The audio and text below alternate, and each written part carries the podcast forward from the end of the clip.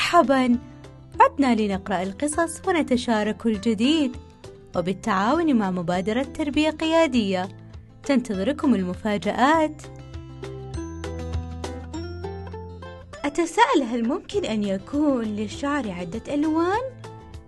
أصفر، أزرق، أبيض، أو أحمر كلون شعر وجدان.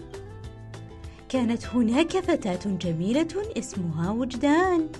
تحب الحروف والأرقام وتحب اللعب مع الفتيان. وفي يوم من الأيام ذهبت وجدان إلى المكتبة مع أمها لشراء كراسة وأقلام وعلبة ألوان.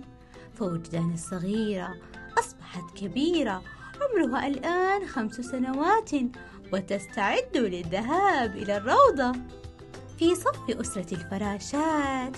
كانت فردان هناك تنظر إلى الفتيات. وقد لبسن ألوان جميلة من شرائط الشعر وأساور من الخرز. سمعت وجدان بنات يتهامسن ويشرن إلى شعرها الأحمر الطائر.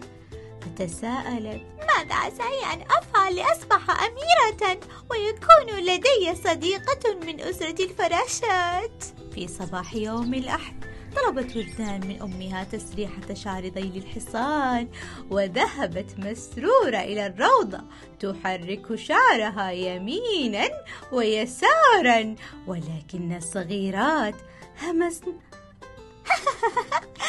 شعر وجدان كالرقم واحد. يوم الاثنين طلبت وجدان من أمها أن تسرح شعرها ضفيرتين ومشت وجدان في الساحة تتمايل. سعادة ودلالا.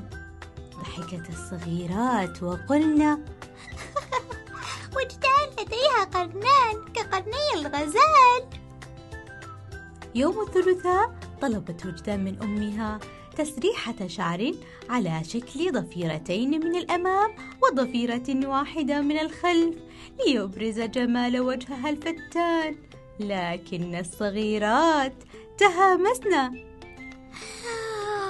ثلاث ضفائر في رأس وجدان.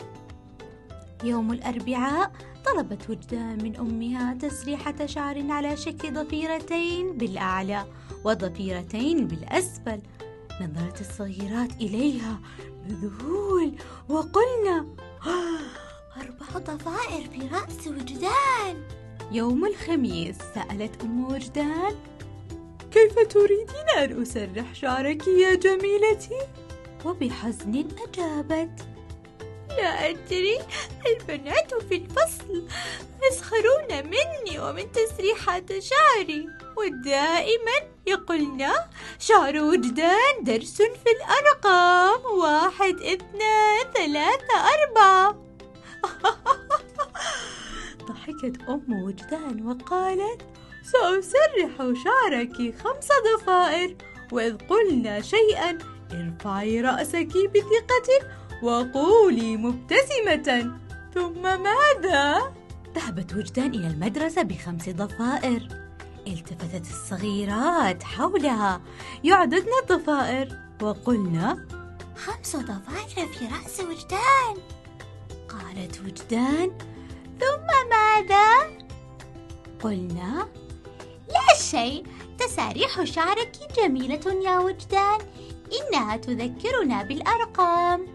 ابتسمت وجدان وقالت حزنت بلا سبب لأيام. لو كنت سألتكن منذ البداية لشعرت بالراحة والأمان. حررت وجدان ضفائر شعرها الأحمر وقالت هيا يا صديقاتي تعالوا. نلعب ونلهو. فما أجمل الأرقام التي جمعتنا. انتهت القصة.